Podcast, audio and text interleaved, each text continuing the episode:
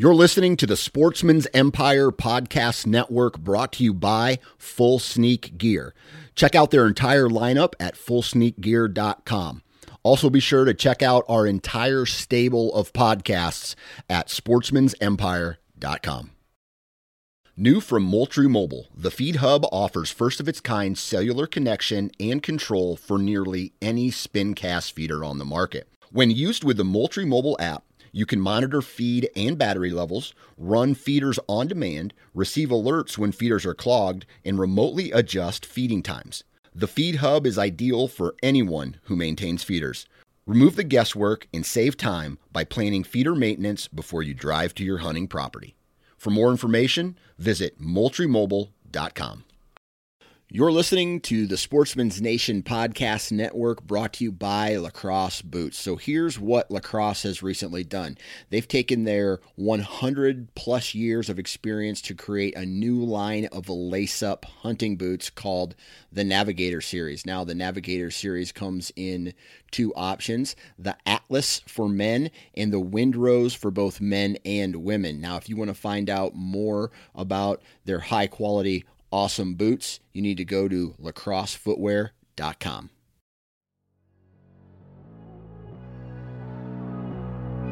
Welcome to the Southern Ground Hunting Podcast. I'm your host, Parker McDonald, and this is episode number 43. Today, we are officially capping off the Local Legends Summer Series. I'm sitting down with my friend Drew Robbins and Ted Bright, and we're breaking down key points from each of our Local Legends guests. Get ready. This is the Southern Ground Hunting Podcast.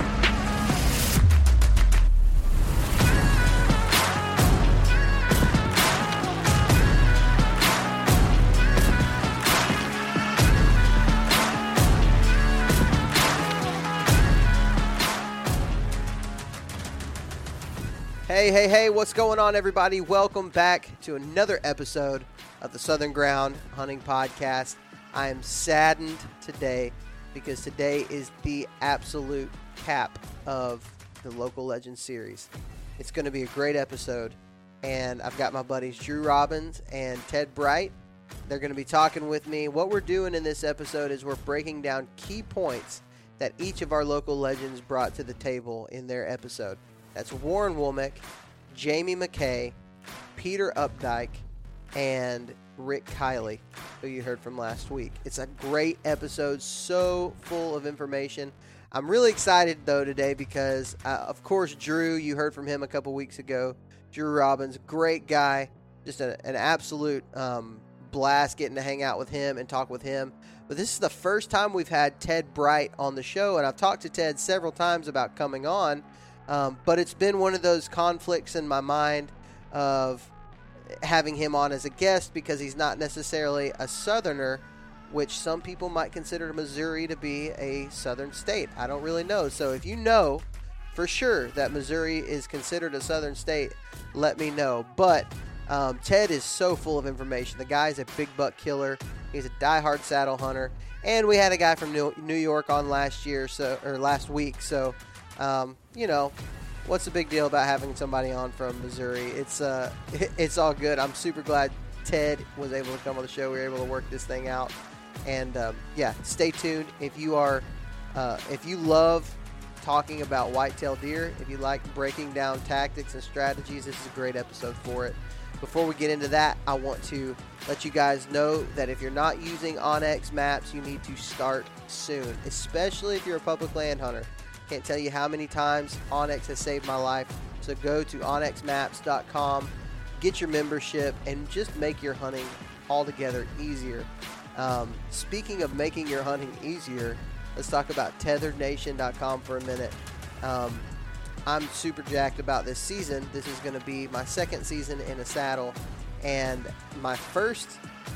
I, I, last year I was in a saddle at the beginning of the Alabama season, and Kentucky season, though, when we went for the opener in Kentucky, I did not have my saddle yet, and it made everything much more difficult. The trees are harder to climb. They're not tall, straight trees like we have here in Alabama, so I was using a climber. Just wasn't my cup of tea.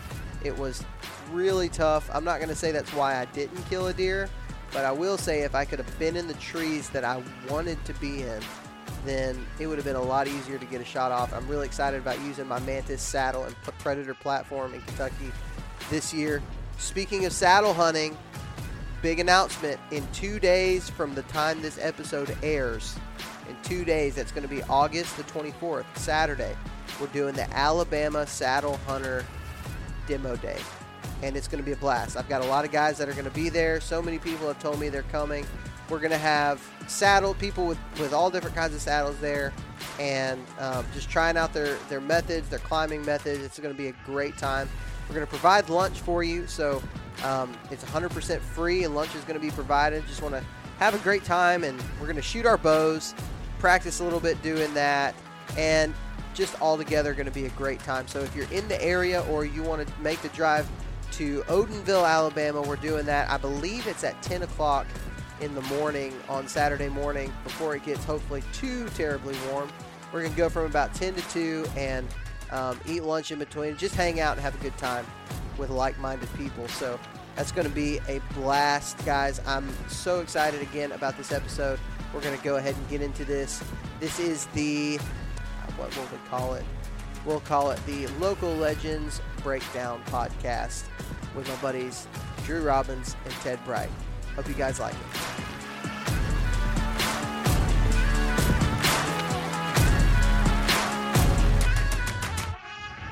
All right, guys, welcome back to the Southern Ground Hunting Podcast. I'm joined here uh, with my buddy Drew. How's it going, Drew? Good, man. How are you, Parker? I'm good.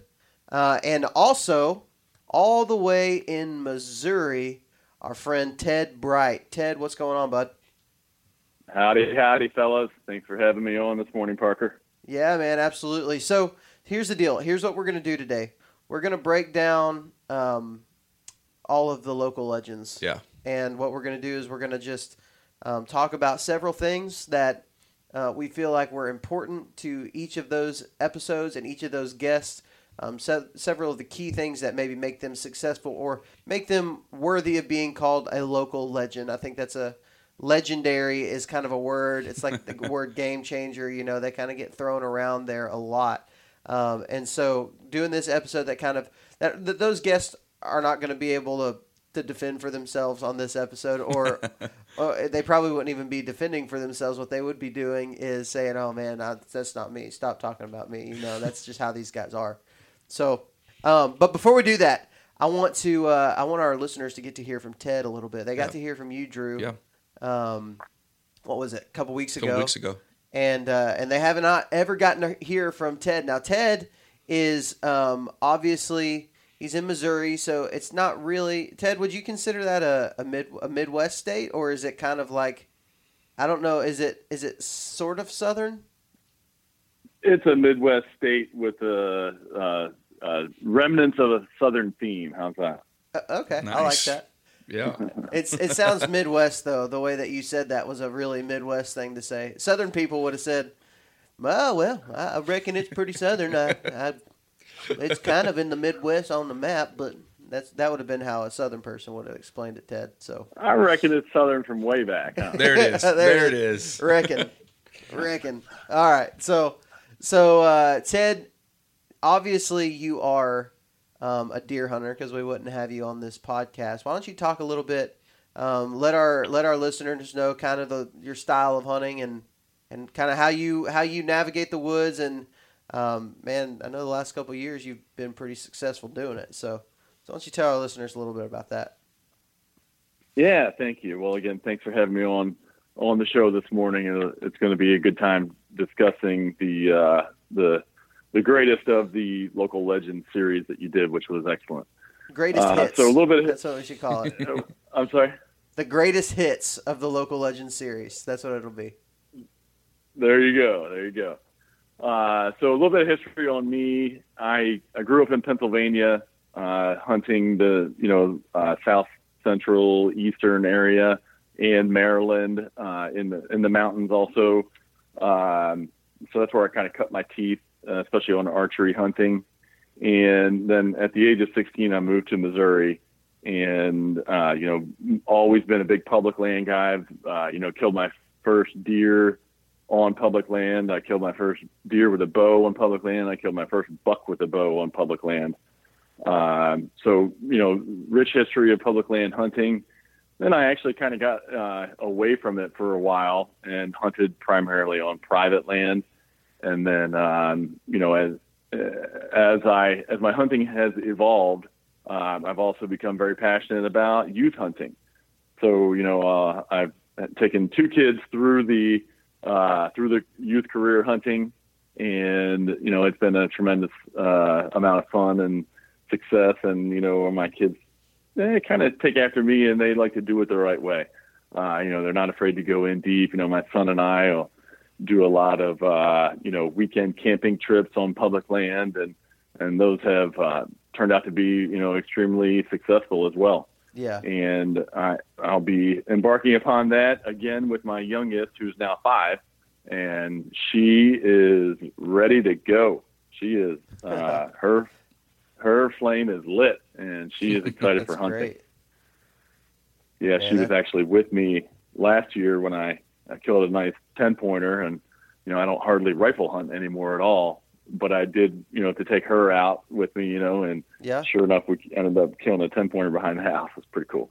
That's pretty That's cool. good, I saw. I remember seeing a picture of that. That's man. I'll tell you what. That's how I got started. Like that's how I got. That's how I got hooked. Was just being there with my dad. I didn't even. I didn't even care if he was shooting it or or me. Like I was seven years old, and I was like, man, I just this is so cool. I talked about it. I think in one episode pretty recently, but like it's kids. Like kids likes. This is gonna sound maybe a little bit morbid, but pretty true. Like I've never seen a I've never seen a little boy that saw a dead deer and then said, "Ooh, gross." You know, they're Mhm. always like, "Oh, that's so cool." you know, and it's just or or a dead turkey or a, a fish, skin and fish. There's just something ingrained in us that, from at a, especially at a young age, Yeah. that's like, that's not gross. That is natural and that's cool. Yeah. I think it's interesting. Um, and if you can if you Yeah. can navigate that the way that, that you're doing it, Ted, and and really harness that, man, it can it can pay off big time. Definitely. You know, I think there's a lot to be said for being self sufficient, right? Um, being able to to do things on your own, not rely on others. And I think that, you know, in today's society, it's a little shameful, but there's a lot of kids that grow up thinking that their food comes from the grocery store or, you know, wherever their parents are shopping for it instead of, you know, what's more natural, and that is providing for it for yourself. Right? Yeah. Yeah. I mean, man, I, I, my family is like my mom. I, I'm not gonna say she didn't like deer meat. She did like deer meat, but it took a while for for her to like it. But then we kind of got to a point where it was like, just like normal. That that's just that's what we ate. Was if we had anything that was quote unquote beef, we would replace that with venison because that's just because it was it's what we had and Yeah. and it, I, I say it was free, but it was really mostly expensive. But it kind of got to to where now you know because that was instilled into me at a young age. Now, when I'm like one of my favorite parts about the hunt is going to the processor and and that's kind of like where everything comes back full circle. So it's like it's like this is the last part of of this hunt experience Yeah. of this specific deer is when I go to the processor or if I if I do all the processing myself um, when that's finished and it's all bagged up it's like that is what that is what completes it for me and um, man I think I think it's just so cool. Like that's that's something I learned at a, at a young age and most people learned at a young age. And when you when you keep those values you know I, I, I would go so far as to say people who are poachers right now probably were instilled the values of poachers as kids. You know what I mean? Um, and so we really have the opportunity to to do that. And that's that's kind of we, we talked about this before but that's kind of the, the overarching theme of the local legends series is um, getting other people involved is kind of the not being selfish Yeah. would yeah. kind of be the normal thing. But um, we'll, we'll get into that here in in just a minute. Uh, Drew, I'm going to give you a chance to uh, tell us what you've been up to for the past two weeks since you've been on the show. Well, I was doing really good getting out and shooting my bow, getting everything ready for the deer season, and then um, we've had a busy couple weeks there at the house, so I haven't done much shooting and much prepping, but have been in the saddle some more. My Oh, yeah. my uh, Versa straps came in, and so um, and Ted, this will be my first year saddle hunting, and so um, I don't I don't know if you listened to the episode uh, a couple weeks ago, but I went all out, man. I sold every stand that I had, and um, um, and so I'm I'm going all out saddle hunting this year. So I'm just getting used to it, getting adjusted to it, and uh, the I put my micro fit adjusters on. Man, those things are awesome. Yeah. I don't It's- even use mine. Yeah, but I I'm a little bit bigger than you are. Yeah, and true. so. You're- um, so just been yeah you know i just been um, getting getting i guess uh, greg would call it saddle shape you Yep. know just sitting just getting used to it and man i am i'm loving it i am loving it That's cool. loving loving That's it I- awesome. I'm glad you said that because that was I, I knew I know Ted was about, probably about to get into that part of his of his whole process of how he how he does th- things and his style of hunting. oh i've ted i have watched your videos i've creeped you on youtube so just just to let you know i've watched Oh, cool. i've watched some stuff and so because i'm just trying to learn you know just trying to learn and so um, but man it's i love that thing it's awesome Well, welcome to the saddle hunting ranks. I appreciate it, man. I appreciate it. So, if I'm gonna ask you the same question that I asked Parker, if you could give one piece of advice to a brand new saddle hunter, what would it be? You've already done it. You sold all your stands. You're fully committed. That's it. Seriously. Yeah, Because go- you know your go first all few in. times up there, it's going to be, uh, you know, it's going to be a little uncomfortable. You're going to be fiddling with it, you know, and then your first couple times of hunting, you're going to be like, "This is so cool." And next thing you know, you're going to be swinging around like a damn monkey, and you're going to bust. The, you know, you're going to have does that run off, or even a buck, whatever, because this Yeah. happens to everybody. right. But as you evolve throughout your first season of hunting in a saddle, you start to figure it all out. You know, you start to really incorporate the strategery into it, not just swinging around like a monkey because it's cool. Uh, Right. and, Right. and I promise you that will happen. Um, and I'm so you, it, you're you're in. You're fully committed. You know, that is my single biggest piece of advice to everybody that's considering getting into saddle hunting. Because if you had to do it, you would do it. And you have Right. a you know you had a, a learning curve when you were 12 years old and you started hunting out of a tree stand or Exactly. you know whatever that age was. You're going to have that learning curve. So yeah, you might as well just go all in. You know, there's enough people out there that are saying this is a superior way to hunt. Uh, Yeah. That you know it, it it should be resonating with people. So you've done it the right way, and I would venture to say that you'll have a very successful first season. Well, I appreciate it, man, and, and thank you for putting some good content out there. And, and also, what I love most about it too is that even even your son, you know, is into the saddle game, and it, it just shows it just shows the safety of the saddle, you know, and um, which is which is just really cool to see. Yeah, it builds it builds up your confidence in, It in does. the system It a does. lot more. I'm I'm pretty pumped about that. So Ted, tell us when do you when did you start saddle hunting? Uh, I have saddle hunted for two full seasons, and uh, to to your point, Drew, uh, being up in a tree in a saddle with my son right below me in a Right. saddle, and watching him shoot a, a nice two and a half year old eight point buck on public ground last year on land that we'd never been to Oh was man, one of our crowning achievements of my hunting career for sure. It was awesome. that was, oh, I can't That's wait, cool. man. Gosh, I can't wait. For he that. just actually woke up to get ready for school right now and uh, walked out into the garage and was able to hear me say that on this podcast. So that's pretty Oh, cool too. that's cool. that's cool. Is he still in there? Yes, he is. What's up, TJ? Here, let me put you on speakerphone real quick. Okay, Of course, he's a groggy 16 year old, but sure, that's Oh, okay. I mean, that's just a given. all right. What's up, TJ? You're on the podcast right now. You doing all right? Yeah, I'm doing pretty good. How are you? Doing good, dude. How's how's football going? Good. It's a big change, but What's the what's the Getting the change? What's the change about it right now? uh, bigger school, different playbook. Um, Nice. A lot better athletes on our team and other teams. Yeah. So are you uh what what, what position are you playing this year? Just for all the listeners. Quarterback. Quarterback. Man, got all the ladies running after you, don't you? Golly. Oh, of course. us us linemen, we didn't we didn't really get that. We we got more. No, no. We were too busy at the vending machine, but whatever. All right, TJ, man. Have a great day at school. Thank you for coming on the podcast. Thank you. Yeah. See you, bud. See ya. You back, Ted? Yep, yep, I'm back. Dude, okay, I have a question for you. All right. How do you balance cuz we me and my dad probably didn't do this very well.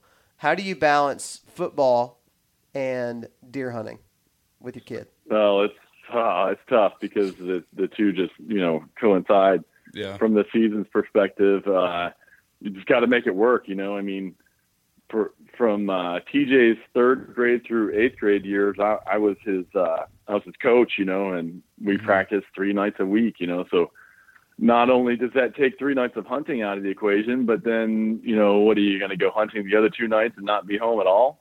So it it definitely makes it Yeah. tough. Uh, just got to get in as much you know weekend hunting as you can, and now that he's in high school, you know he's uh, going into his junior year. Uh, that has definitely freed up time for me, but you know he, he is really relegated to weekend hunting during football. Uh, but football, you know, for for uh, his high school previous uh, was ending, you know, as soon as you know with one playoff game basically. Um, so that was ending right around the end of October, early November. So like last year, it worked out perfect. His first weekend of not having film study and game prep and all that stuff, um, we were able to go on that public land adventure that we went on, where we both killed bucks, and you know he killed that eight pointer out of the same tree as me. Mm-hmm. So you know, you just just gotta kind of got to make it work. But um, you know, November is largely free. But however, this year, you know, with a, a different school, uh, he could be playing deep into November. So you know, that might be a different paradigm even this year. But at the end of the day, you just take the opportunities when you can get them and make the most of them. Yeah, that's good. Yeah, Ted, I, I, I have a question for you, and it's because this is all tying into the same theme of just getting hunters involved in everything. And and I know you have you you had mentioned you have a 16 year old boy, but you also have a five year old girl. Um, and do do you see a difference in um, in you know, and this isn't guys versus girls, but in in introducing your son to hunting, and then in, and then introing your girls into hunting. Uh, yeah, well, I shouldn't say that. It's more a personality thing. So I have Right. a 19 year old daughter also, Okay. and she, you know, she's killed several deer. She enjoys going once, twice, three times a year. Um, she gets so worked up when she sees deer. Uh, I could tell stories that's like, oh my gosh, and we, you know, when we're sitting around the family table at holidays or whatever, you know, these are always the stories that come up because Oh yeah, it's always an adventure. Uh, but she's not the type that you know is, wants to go all the time. And when we do go, she hunts really hard. She's Right. one of the quietest walkers in the woods I've ever heard. I, Right. Normally, you know, I'm you know, like getting on to people because they don't walk quiet enough for me. Uh, but she does, and it's interesting, you know, that it's her. Um, now, my five year old, she is just like TJ. Uh, she is just all into it. I Yeah. mean, she wants to go scouting. She wants to go walk in the woods. She, you know, at the age of five, just two weeks ago, we went out and hung a game camera and we had to walk through, you know, some, some of the real thick scrub brush and everything. And, uh, she's like, daddy, just go ahead. I'll, I'll keep up with you. I'll keep up with you. Don't worry about me. and that, that was how TJ was. So Yeah. I, I see it as not necessarily as much of a male versus female right. as a personality thing. And there's a lot of other aspects where her personality is very similar to TJ's as well. Yeah. Okay.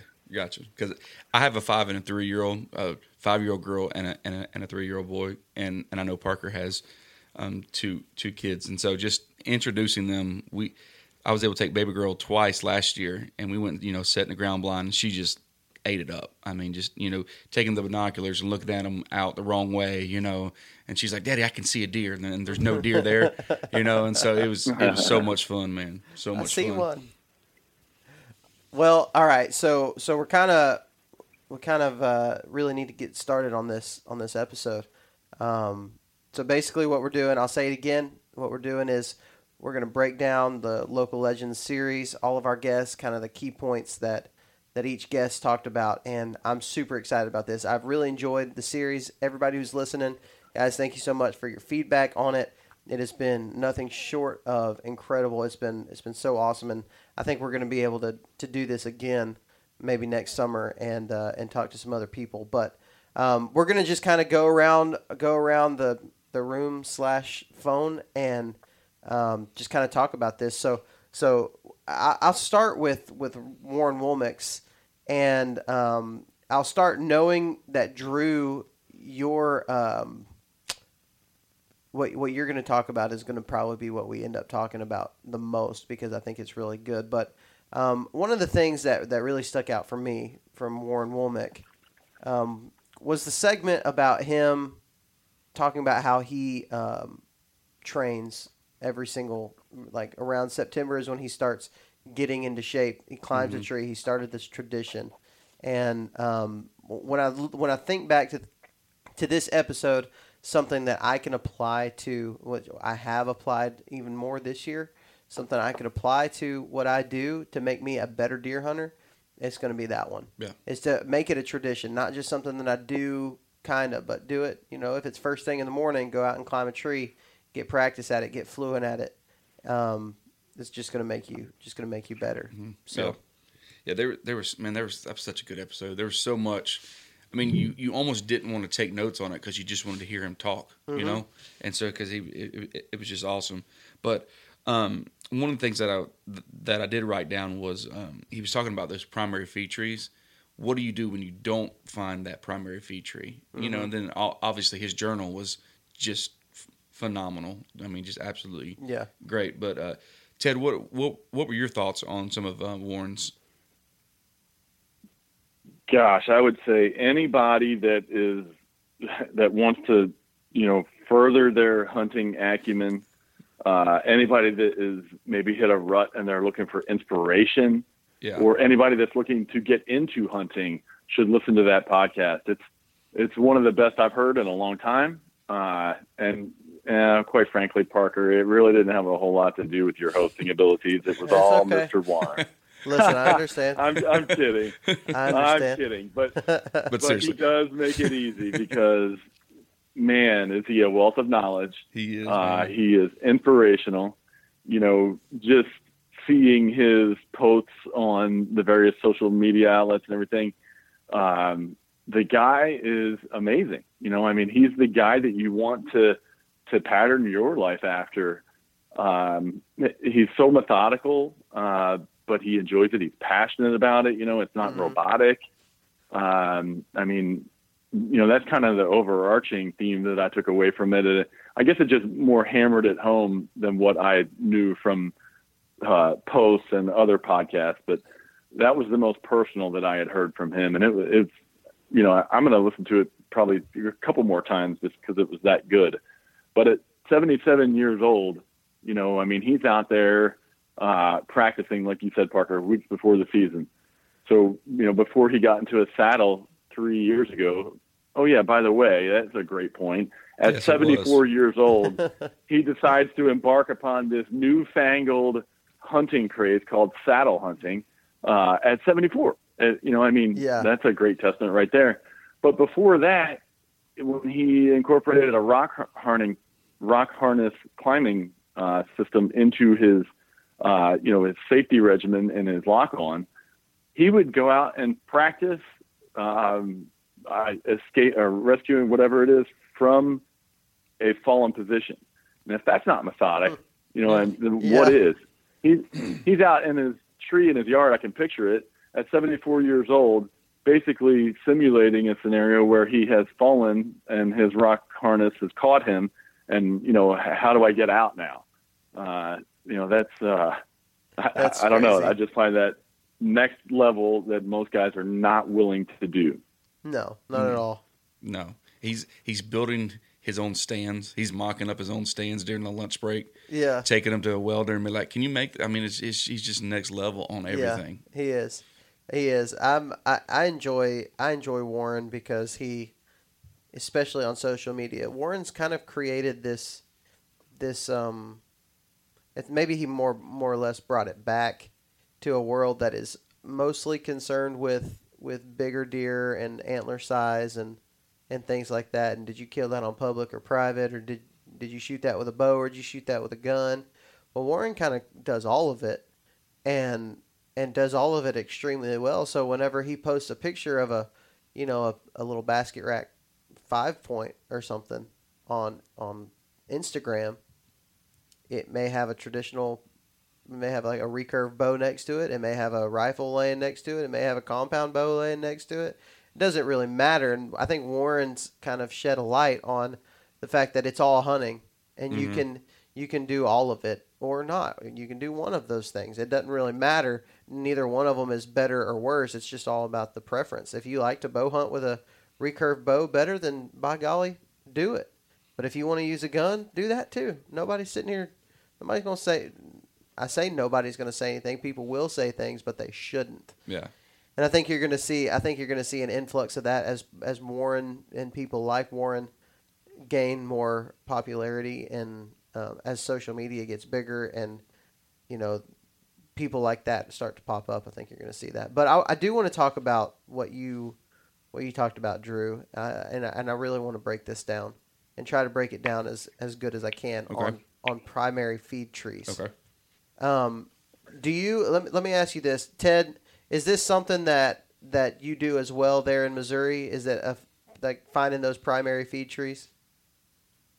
Uh, yeah, you know, there's definitely some of that. Uh, but you know, I, there's so many oak trees in Missouri that you know, you're when we talk about primary food trees in Missouri, we're largely talking about especially October, November timeframe, or even September. Uh, you're talking about you know acorns, and Mhm. you know, I, I know he he delineates between hard mass and soft mass, and you know, you, you'll have some of that here. Uh, you know, maybe some deer eating maple leaves and such, but primarily you're talking about oak trees, and it.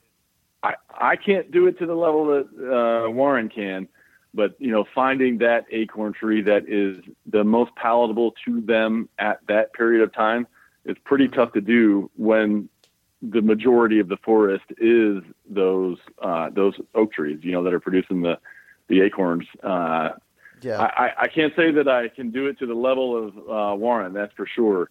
Uh, although I am trying. yeah.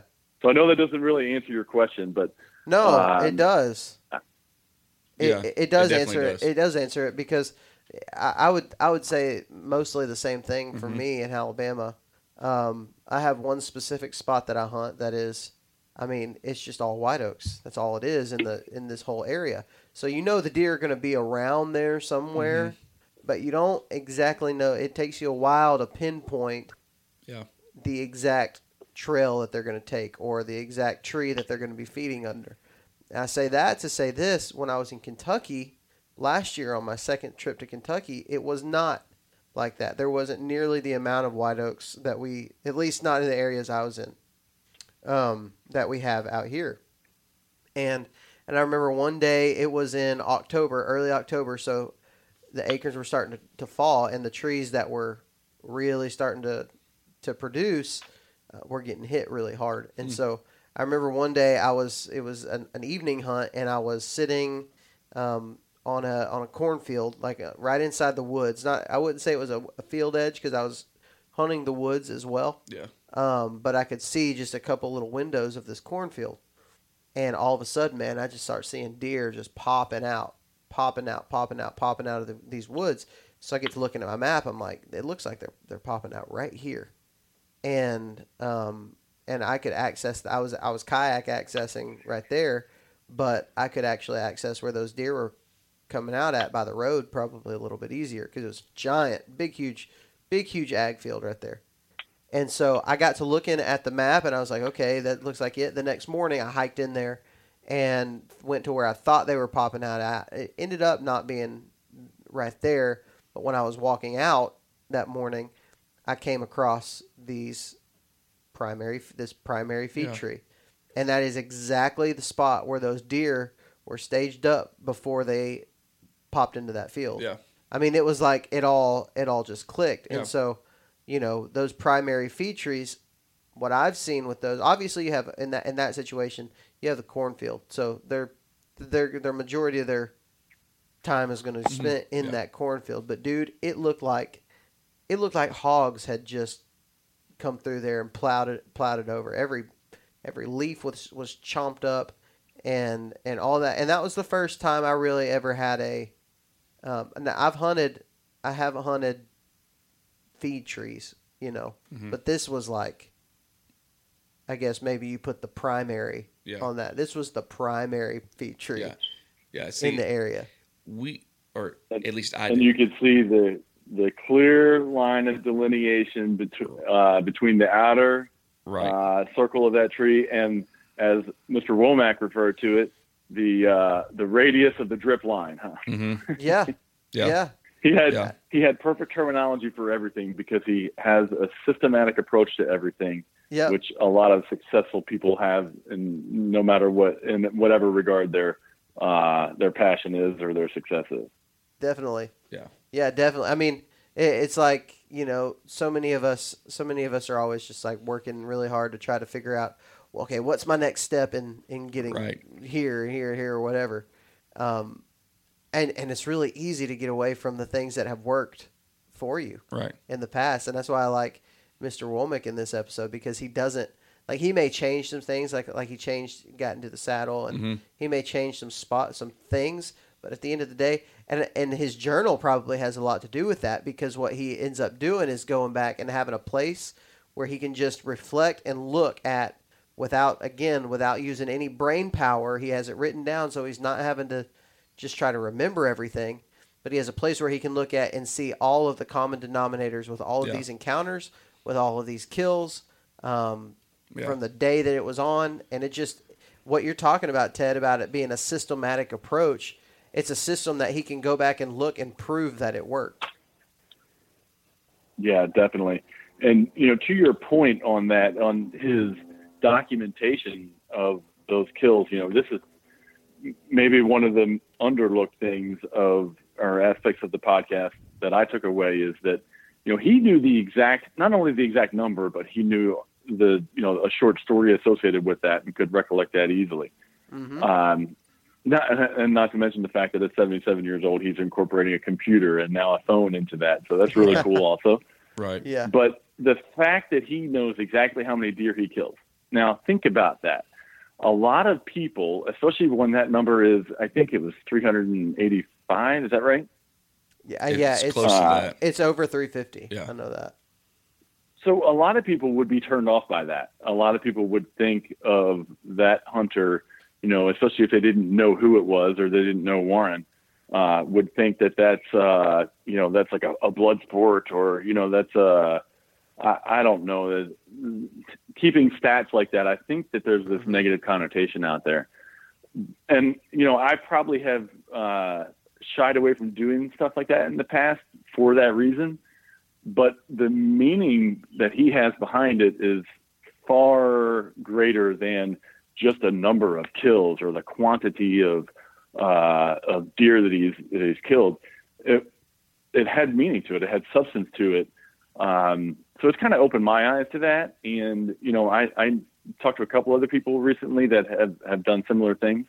And I've encouraged my son to do that now because I, I wouldn't be able to possibly recollect all the deer that I've killed um, but I've encouraged my son to do that, and he's at 16 deer now, and he's started. You know, he has a little short story written about each one of them. So you know, we kind of taken a page from that, and I, I think that that's really cool. It's not, uh, you know, a, a, just a meaningless stat of how many deer have you killed. There's a Mhm. meaning behind it. Yeah. There's substance behind it, and I find that pretty powerful.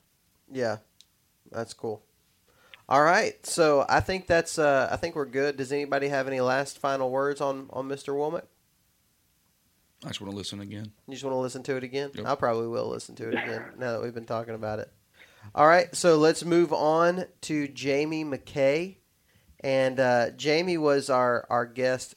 This was this was a hard thing for me because um, there was a lot of good people that I could have talked to from Alabama because I know a lot of people from Alabama and I know a lot of people who are good deer hunters in Alabama, but but I really kind of wanted to spread it out a little bit more and not just talk to people from Alabama. Um, but Jamie was the one that people kept bringing him up to Mhm. me. Like, man, have you met Jamie McKay? Have you ever met Jamie McKay? Jamie McKay is he's the real deal. You should Yeah. probably talk to Jamie McKay, get him on the podcast. And and you know the, one of the the other funny thing, um, Ted, you may not you may not understand this because you're from Missouri and and you uh you, you may you may not have nearly the amount of, of southern accents that we have down here, but anytime somebody tells me that oh so and so's they kill big deer on Bankhead, I, I like I just I just get this mental image of what the person probably talks like and how they sound and, and like eh, it may not may not translate well on a on a podcast. Um, and so somebody told me about Jamie McKay, and I was like, okay, yeah, I'll I'll talk to him. And I called him up on the phone, and this guy was impressive from the from the get go. He's very he's well spoken. Um, he's he's southern as they get, but he's very he's a very well spoken guy. He's super kind, um, and and he's very smart and super successful. Mm-hmm. Um, this guy has got, I mean, like I think it was at thirty one skull caps that are that are up in that in that room that that are all impressive. Like Yeah. I'm not talking about like oh it's just a dink here and there. These are deer that a lot of people would have shoulder mounted. And I walked into that room and I was like, oh that's cool. Yeah, that's that's really that's really neat. And then we went inside his house and he was like, here's where the big boys are at. And I was like, holy crap he's just got just a, a wall full of full of things so that uh, full of deer that are just super impressive so let's start backwards and we'll start with you ted let's uh let's talk about jamie mckay what's something that stuck out to you Okay, uh, so I would say you know with the the number thirty one stuck out in my mind also, um, and you know the the thirty one skull caps that you referenced. Um, one of the things that I liked about that though is well, for one thing, he welcomed you into his home, so that really says a lot right there. yeah and it you know it it makes I you know I would have to say it probably makes for a better podcast you know when you're in person. So it does um, that that's always good. You know, I, I like to see that and hear that. Uh, but to me, you know, we there were the conversation after the you know the 31 skullcaps were referenced went to the score of those deer, and I think the range was like from uh, the 130s to 162 or something like that. But Mhm. I, you know, you can tell by the way somebody talks about that. What does it mean to them? Um, because you know, scoring can be a mechanism for you know, uh, uh, you know, understanding how mature that deer was, or you know, how at the end of the day, it just matters how big is the trophy to the uh, to the hunter. And I could tell that is what resonated with Jamie. It wasn't, oh, I killed a 162 and it was 10 inches bigger than my buddies. You know, Yeah. uh, it, it it it was just a frame of reference for a guy that uh, enjoys killing deer the right way on public Mhm. land, um, where a lot of others have not had that success. Uh, so you know, I thought that was pretty cool. I, and uh, again, the uh, the recurring theme of getting others involved in hunting, and you know, the story of him and his daughter uh, dragging out that eight point buck, and you know, she got blisters, but she wants to go back to that same spot this year. Uh, that always resonates with me. Yeah. Um yeah, that was uh that whole that whole segment about him talking about his daughter and and taking her out and then he he ended up sending me after I think it was after the podcast he ended up sending me a uh, uh, a picture of the one the daughter that that killed the 8 point on I think it was an 8 point Yeah. on on public land. Uh, there's just the whole story was just just absolutely incredible. I, I really enjoyed that, and uh, I, I'm gonna I, I'm gonna make it a little bit awkward here, right here, Ted, because I just read your message that you sent me about um, about Jamie not killing a deer over a scrape. Um, Calling me out, huh? No, no. Make sure I got that in. no, yeah, I th- I think it's I think it's really interesting. Um, and, and talk about that, Ted, from your perspective. Is is that something in Missouri that would be probably pretty rare? Is is is it kind of a, a normal thing to hunt over scrapes? Yeah. You know, I mean, I think that when you get into, you know, that that pre-rut time frame of uh, you know mid-October to you know for basically the last two weeks of October and you know into November. You know, a lot of times you're going to be focusing on um, you know a scrape close to bedding. Uh, right. So yeah, I mean, I think that's a pretty common tactic around here. You know, especially when targeting a specific buck or a specific buck bedding area. But yeah, I thought that was pretty interesting that he said that he has uh, spent countless hours sitting over, you know, what I'm sure he was referring to as destination scrapes, mm-hmm. uh, and you know, close to bedding. And I, I, the I don't know exactly if he said that he's never seen a buck come to it, but something along those lines. A lot of hours and very yeah. few encounters, and yeah. I found that pretty interesting. Yeah. So, so Ted, let me let me ask you just um, j- just to be clear, it's not just a scrape that you're hunting; it's a scrape close to bedding that you're. So proximity matters. That's that is what you're saying, correct? Absolutely, because okay. the majority of scrapes are made at night along right. field edges, or right. even in staging areas. That that you know mature buck is not going to reach that area uh, before it gets dark. Right, and that that's what we see a lot down here is on the edge of a you know clear cut green field, you know um, something like that. We will see those, and then you know guys set up over those, and they're like, I've set up here for the last four weeks and I haven't seen nothing, and it's like, well, yeah, because one or two o'clock in the morning, that's when it's being made. Mm-hmm. But but you're saying the proximity to bedding is what makes you hunt that that that scrape. Absolutely, yeah. That okay. buck is going. You know, if he's a if he's a mature dominant buck, he's going to want to get up and mark his territory. Right. Mm-hmm. Um, you know, and, uh, earlier in the year, he's going to want to get up and eat acorns. Mm-hmm. And of course, we already talked about how uh, you know how ubiquitous they are, and they can kind of almost meander off in any direction. Right. But when you get into that late October timeframe, there I find that you know that mature buck is going to want to get up and mark his territory yeah. uh, whether that be through a rub or a scrape. But he's typically going to want to find his way to uh, you know one of those primary scrapes on the edges of his bedding uh, and get you know get there pretty quick. And it's typically going to be within daylight or right at you know that last shooting minute. Yeah. Yeah. Yeah. I, I don't know if you've heard this. This was on a Hunting Beast um, Hunting Beast podcast episode, probably the most recent one that they've done, and it was with uh, Andrae D'Acquisto. And he talks about pecking order licking branches and basically those early season quote unquote scrapes that people think are would be considered scrapes because the the ground is you know tore up. bare. It's down to the dirt where they're at. But it, what it really is is the bucks just establishing pecking order on that licking branch and they stand in that mm-hmm. same spot so many times um, that it just eventually wears down the grass because so much so many bucks are are trying to establish where they fall in the pecking order, um, and that is where you would hunt in that early season. If you're going to hunt a scrape, I don't hunt scrapes. That that would be the closest thing I would ever do to if I if I see something open up like around the beginning of October or so, or or something that yeah. looks like a scrape. What I'm going to assume is is that's a pecking order. Um, Ted, and the reason I say that early October is because that's our early season. Our our rut um, out here is, is like December. So it's it's like later in December, some places in January. So it would actually be probably closer to what for you guys, um, where you're at, what you would experience around September. Your kind of early season, early season stuff.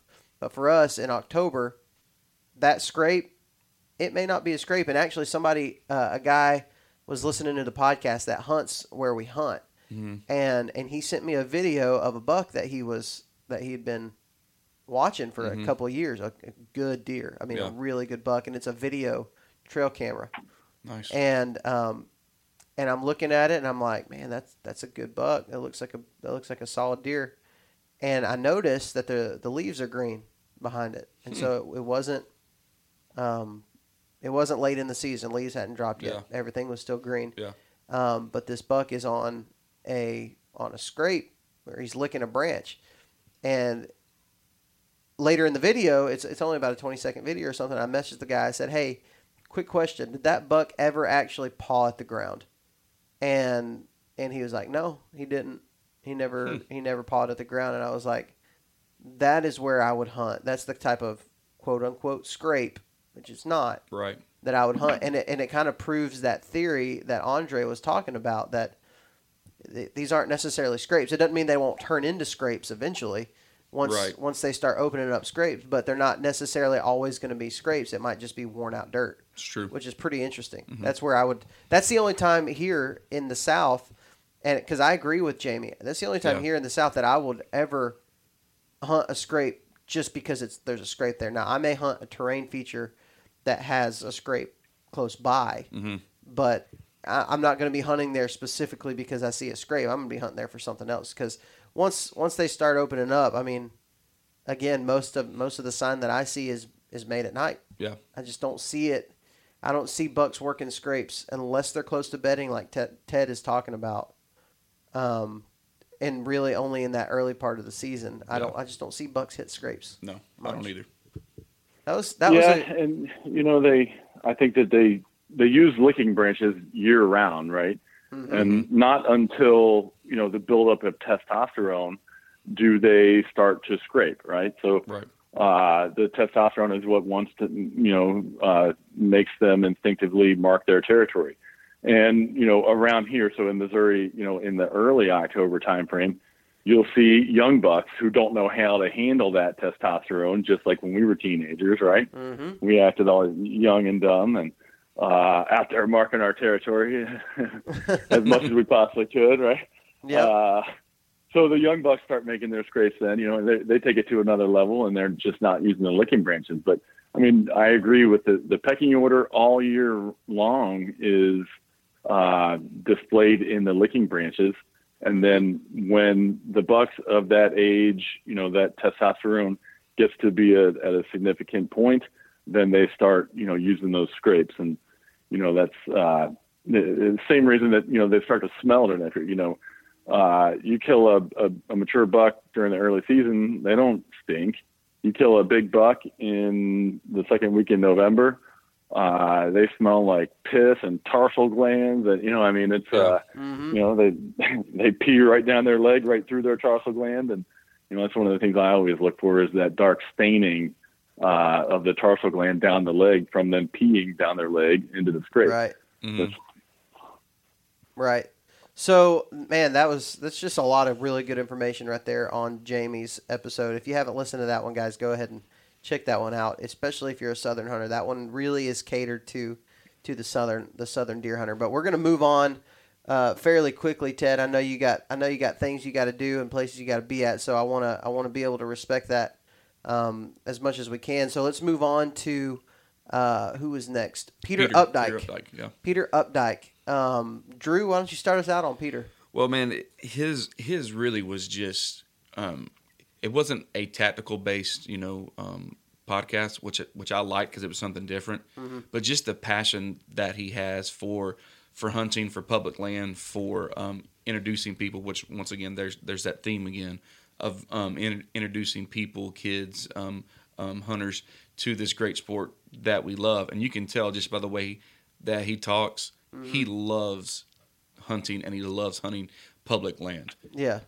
I mean, he just does. I mean, he- Period, just yeah. period. I mean, I mean, literally after the whole podcast was done, I was like, man, we should just put a period on this whole thing because it was like he was so emphatic about it. You know, Yeah. it was it was it was really refreshing to hear. I it agree. was. I agree. He he kind of he kind of set the stage for Mhm. um you know it obviously he was the number three in the series Right. but if he were number one he would have been the person setting the stage Yeah, for all of the the being influential being more important than actually maybe even killing your Yeah. killing your buck Yeah. you know yeah, um, kill it. There's a lot of people who kill big deer. I mean, there there are there's a Mhm. lot of people. Every time I get a I get friend requests from people who it seems like they're just probably going to any deer hunter and sending them friend requests. Yeah. And I'll see I have 150 Yeah. friend requests from or Yeah. 150 mutual friends with this person. But these people, I never heard their name before. Don't know anything about them. But they're in their profile picture with a giant buck. yeah, yeah. Giant bucks is not what giant bucks not is not what gets you known. No, and and I'm so glad that you pointed that out, Parker, because one of the things that also we this this theme or thread is each one of these guys is very humble. Right. just very humble. You know, um, you don't see him out there bashing people on Facebook or any of the forums for. Mm-hmm. Um, there, here's here's my five point. Well, Mr. Warren's got sixty seven five points. You know, Yeah. like no one's no one's saying anything because because of the type of man and character that he has. Just just just really humble. Just really humble. Mm-hmm.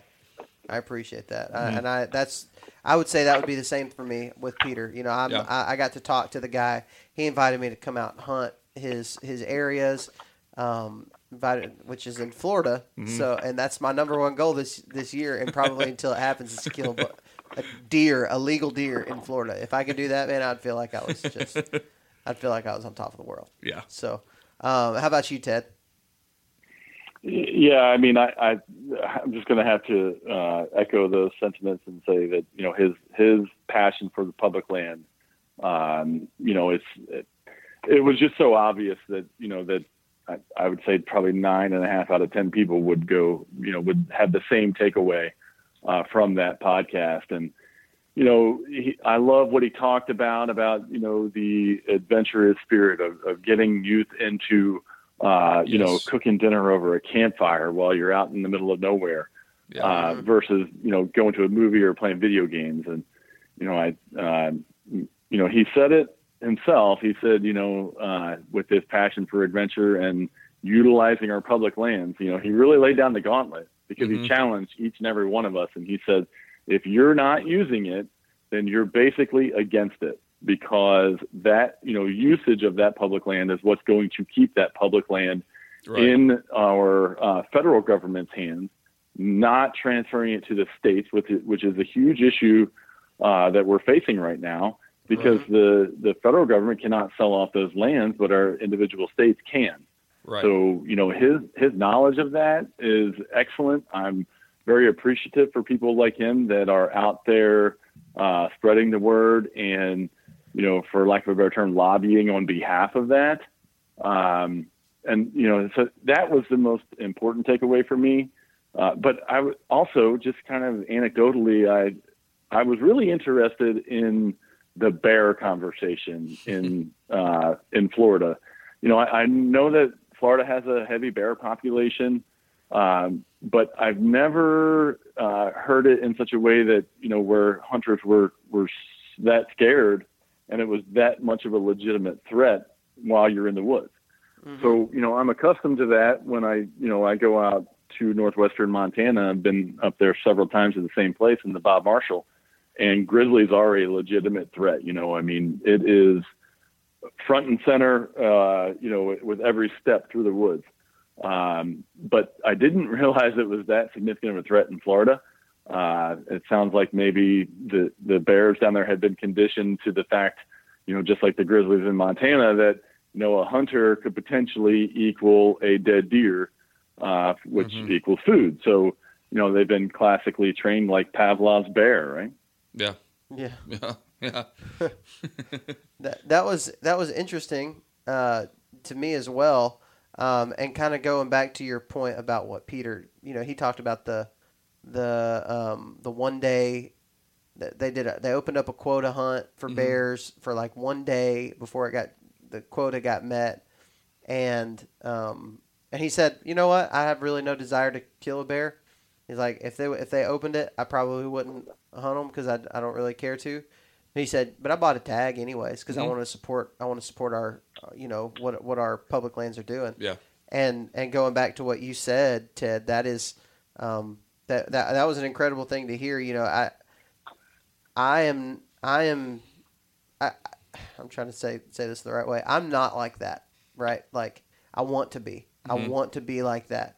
Um, I don't buy a duck stamp because I don't duck hunt. Like, Mm-hmm. Right. Why would I? Why would I buy, a- buy a duck stamp? A duck Right. stamp. But the, what that what this episode did is it challenged me Mm-hmm. to just go ahead and do those things. Yeah. What's what's a couple dollars Yeah. here and there that that goes to a greater cause and a Right. greater purpose um, to support something that I completely agree with. Another example is the uh, at at some of the boat ramps that I use on public land. Um, I have to pay to Mhm. use those boat ramps. It's like forty five dollars a year. Mm-hmm. Well, for a little while, and I'll just be honest, when I first this is I mean this is before I started the podcast or anything like that. This is a while back. um, for a little while, I would go in there and see if I could get away with not getting getting them to talk to me about you know like. It, I mean, it, it was like it's forty five dollars for a year, and then it's just a few dollars to do it Yeah. during the um, if you just do it every you know every day if you do it just one day um, but i got to a point where i i had spent so much money i didn't know there was a yearly i didn't know there was a yearly fee.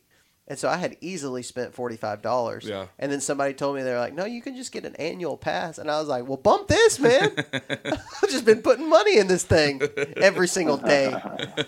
And uh, and uh, so but but what what Peter did was he challenged me in those type of situations to realize that it's not just they're not just taking your money because you know whatever hashtag taxes or Yeah. capitalism or whatever you want to whatever you want to say um, that that's not what they're doing at all in fact they're they're using that to um, to build up and Yeah. to and they're using your money to create a um, a pool of money that they can use to you know keep our public lands there and pay the people who are taking care of the uh, the, the land you know what I mean Right. and so um, that episode for me was all about that like mm-hmm. being passionate Yep. about your public land and on top of that Peter kills big deer in Florida so I mean Which is so hard to do. which is a hard I mean it's yeah, easy to but overlook it was almost that. like a side note. It was. It And that- was. That, was what was so refreshing about it is that he was just so. Yeah. He's like, if if I don't ever kill another deer, I'm it's fine. But I'm introducing people to it, and um, I'm also letting people know that we have great public lands out there. It was just a really good episode. It really was.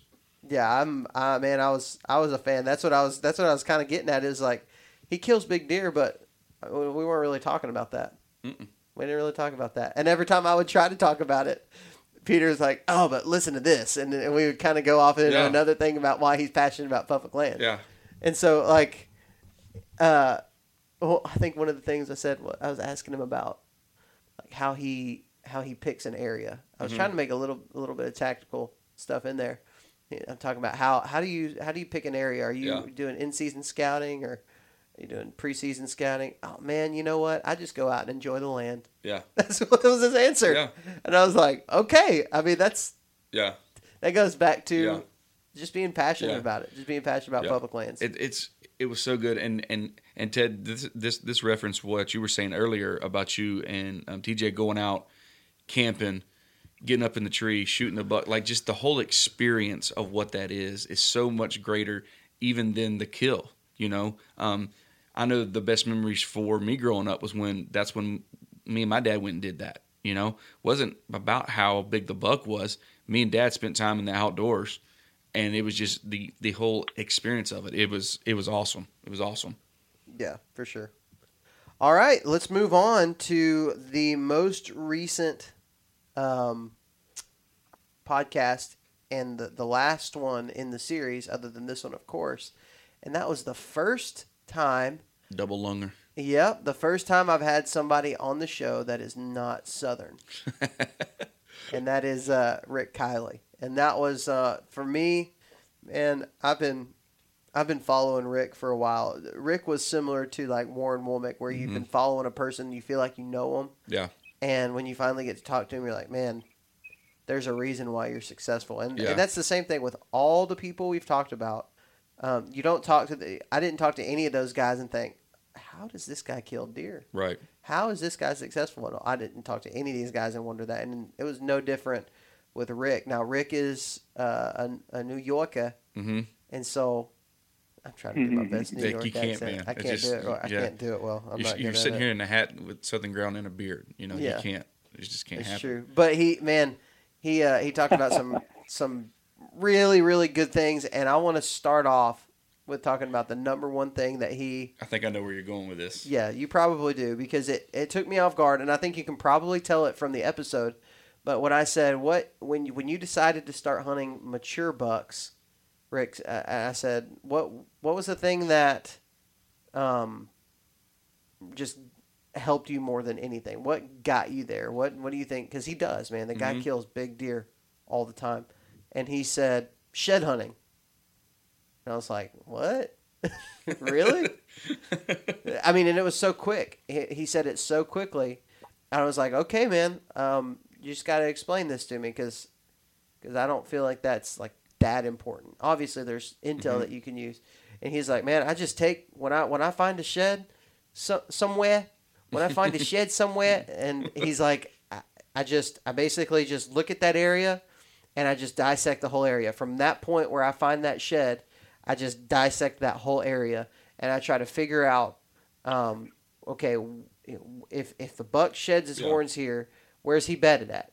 Was Yeah. he bedded over here? He's bedded over there, whatever. And it, and it really what it does for him, and, and, and I could be wrong about this, but I might that I mean this is it, it would kind of make sense to me. What it does more than anything is it just gets him on the right track. Right. Right. It just gets him started looking at the area. Right. He knows there's a buck there. Just go look at the go look at where what you know what's around. Try to find those those food sources or Yeah. um, bedding areas or main trails or pinch points or anything where you can do that. And one of the things that he said was uh, when I said, "Hey, so how how often do you kill the buck that you have found his sheds?" And he said, "Oh, I, I would say that's pr- I would say that's pretty rare." and I don't know why I just keep thinking of this in the New York accent. Uh, he's like, "I'd say that's pretty rare. I've killed maybe six, half a dozen," and I'm like, First off, for me, I'm like, that's not bad. That's pretty good. Yeah. You know, it seems it seems like it's working for you. Yeah. Um, but he said, you know, more than anything, it what it does is it puts me, it just puts me in the right spot. Puts me in the in the areas where um, there's going to be other mature bucks. He said, you know, if one of these, if I find a buck, a shed, and that that deer dies, well, another mature buck's going to come right in Right. into the spot. It's not gonna, it's not gonna, uh, you know, affect Right. too much. He said, but I mean, and the proof's really in the pudding for Mhm. for uh, for Rick. He, I mean, since I have been following him, most of his most of the stuff that he posts is doe killing does because he kills the bucks like right off the bat. Yeah. Opening day kills giant deer, and I mean he just he's tagged out so fast. Yeah. You know, it's like I'm really gonna enjoy watching Instagram, watching his Instagram feed for for the next three days Yeah. before he's tagged out. You know, Yeah. and then he gets to doe hunting Yeah. and posting videos. This is the other cool thing that he does is he's always posting videos of um, big bucks going underneath his tree Mm-hmm. because he's already tagged out. He can't shoot them, so he just videos them. Big deer Must going. be up- I mean, the guy could tag out six times a year. Yeah. And so I say all that to say like the there, there's there's really two things that that are involved in this. It's the importance of scouting Mm-hmm. and what he said shed hunting. And I think shed hunting and scouting could be One for same. us to be able to apply this to our situation. They would be the same. You're going to find certain certain pieces of buck sign that are going to be crucial in breaking down an area Yeah. right? And if and if you're not finding that at all, then probably don't waste your time in that area. That that's not to say that you know it won't produce or it could never produce Yeah. a buck, but I want to go to the area where I'm finding the most sign, the most um, if anything, just to build my confidence in the area. So I'll so that I will Right. hunt it, and and so like for for that, you know, a a big giant track or a Right. an old rub or or a scrape or something like that could be used in the same situation as a shed Yeah. because all that is doing for me is it's telling me okay there's bucks somewhere here Yeah. They're somewhere around here Yeah. i don't know where they're at but i can start i can really start looking deep into this area and trying to figure out if there's a scrape here why is this scrape here Right. and start just kind of backtracking or, Right. or giving possible, you know, points that, that could be valuable information for, for Yeah. doing that. And so that's what it did for me. It just further instilled the value of scouting and getting out in the woods before the season starts. And um, so, yeah, that's Yeah. that's kind of what I thought. Yeah, I think my my big takeaway was the um, the breakdown of the end season. Like he basically he he had early season, pre rut, rut, and then late season, and and how he broke it down. And um, Ted, I would be interested to hear from you because because it, sounds like all the guys that we've had have also had a system of how they go about their deer season, of of what it looks like, and and I know for you you have a system of what your saddle is, getting up, getting down, and different things like that. But Rick broke down his his his quarters. That's what he called them was quarters and um, like what he did in early season and and and I know we don't have too much time, but maybe Ted, just take us through like what do you do you look at the deer season as a whole, or do you kind of break it down into smaller increments to to to be able to attack it better? Uh, so that's a great question, you know, because everybody, I agree, you know, has everybody that's successful at something has some sort of systematic approach to it. Mm-hmm. Um, and I would say for me, I definitely don't look at it as a whole. In fact, I wouldn't even look at it in quarters. I typically don't segment that way. You know, I don't. Uh, I'm not the type of person that just like uh, lives by, you know, cut and dry um, norms or standards. You know, right. I look at a hunting season as a constant evolution. You know, it's a constant change every day, you know, in the early season, you're getting closer to the late early season. Right. Uh, and then, you know, as, as late early season, um, wanes, you get closer to the pre-rut, you know, I mean, so I think mm-hmm. there's different phases, but even within the late early season, for example, if a cold front comes through and gets a nice, nasty, rainy day, then I think that you're going to, you know, that particular day, I would tailor my approach or you know my strategy more towards um, a late season slash pre rut hunt. You know, right. Whereas you know if I was going out that day and it was going to be 80 degrees and sunny, and it was early October, then I would just you know focus mainly on a uh, late preseason strategy. You know, so mm-hmm. I, I think it for me personally anyway, it's um, it's not cut and dry. It's going right. to be constantly evolving and changing. Right. Mm-hmm. That's good. But I, I, you know, I do like how Rick has, you know, he's got his system that works mm-hmm. for him, obviously. Um, so, you know, I mean, again, you know, he's got a systematic approach that works for him. Um, and just like his, his archery, you know, I see that he is a, he's big into shooting, um, right. and he's big into taking his kids shooting and everything. And, you know, again, it just, it's an underlying theme of a systematic approach. Yeah.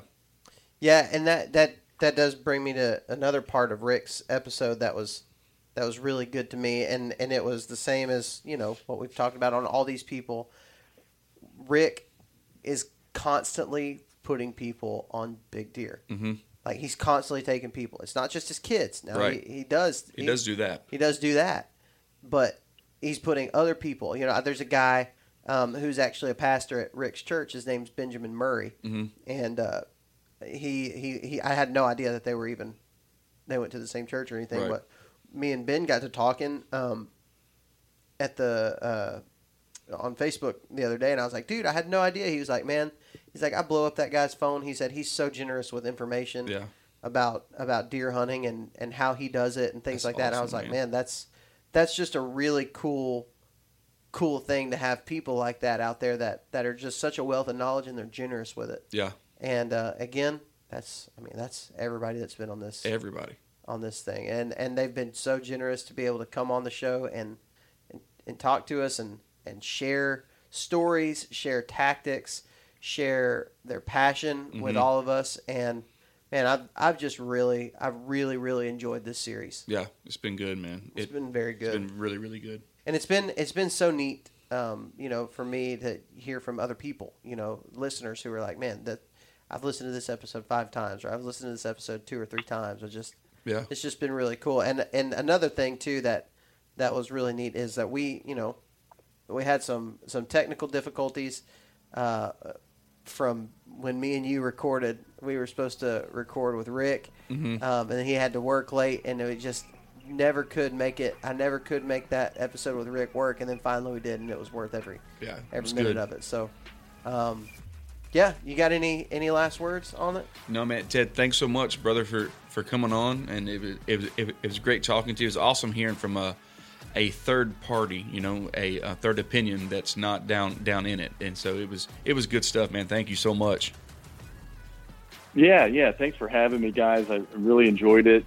Um, you know, all of the podcasts that, that you do are, are, are, great, Parker, but, you know, I really enjoyed that local legend series and it was uh, really fun to get on the, on the cast with you and review, you know, kind of the, all of our takeaways because, you know, we all take away something a little bit different. We all bring our own experiences to what we take away from that. And, uh, you know, as hunters, we can always learn from somebody else. So hopefully, uh, all the listeners were able to get something out of this. I know I did. And uh, yeah, thank you very much for having me. And again, that was such a fun time with Drew Robbins and Ted Bright. Thank you guys so much for coming on the show and breaking these things down. I'm super excited about you guys hearing this. And uh, I, I want to know what you guys thought about the Local Legend series. I had a blast personally getting to be a part of it and getting to put it out there for everybody to listen to, everybody to soak in. Man, so much good information, whether it's, you know, just the, the, um, the drive to be somebody like what Warren Womack is, and to be somebody that is um, not, I guess, distorted the view of what deer hunting is supposed to be. He is a man who has um, truly established the status of being legendary. And you got guys like Jamie McKay, who is a little more tactics driven, and um, and so much good information in that episode with Jamie McKay. And then you got Peter Updike, who is just absolutely passionate about public land and getting public land out there and letting people be a part of it and experience it and supporting it. Um, man, that is somebody that I want to be like one day. And then you've got guys like Rick Kiley who can just flat out kill big deer year in and year out. Just one of those guys that you need to be following from here on out because you know that he's going to be dropping some serious bone every single year in uh, in southern New York. Um, so much good information, guys. Thank you for being a part of it uh, and for supporting it. And to our guests, the guys I just mentioned, man, thank you so much for bringing such a solid series and, and being able to help us put it all together It was a blast. Like I said, I'm I, I, I, really enjoyed it, and, and if you're listening to this and you listen to the whole series, um, let me know that you liked it, and we will do this again next year. I'm I am almost convinced that we needed to do it again, no matter what. But man, if you guys can give me some feedback, that would be incredible. I would love to do this thing again. And if you have some guests in mind that you would like to have on, come on the show, um, for the Local Legend series. I would love to talk to them, love to know about it. So send me a message. Go ahead and like the, the Facebook page. That's Southern Ground Hunting on Facebook. We just hit 2,000 likes, and um, that's pretty much organic likes, and I'm super excited about that.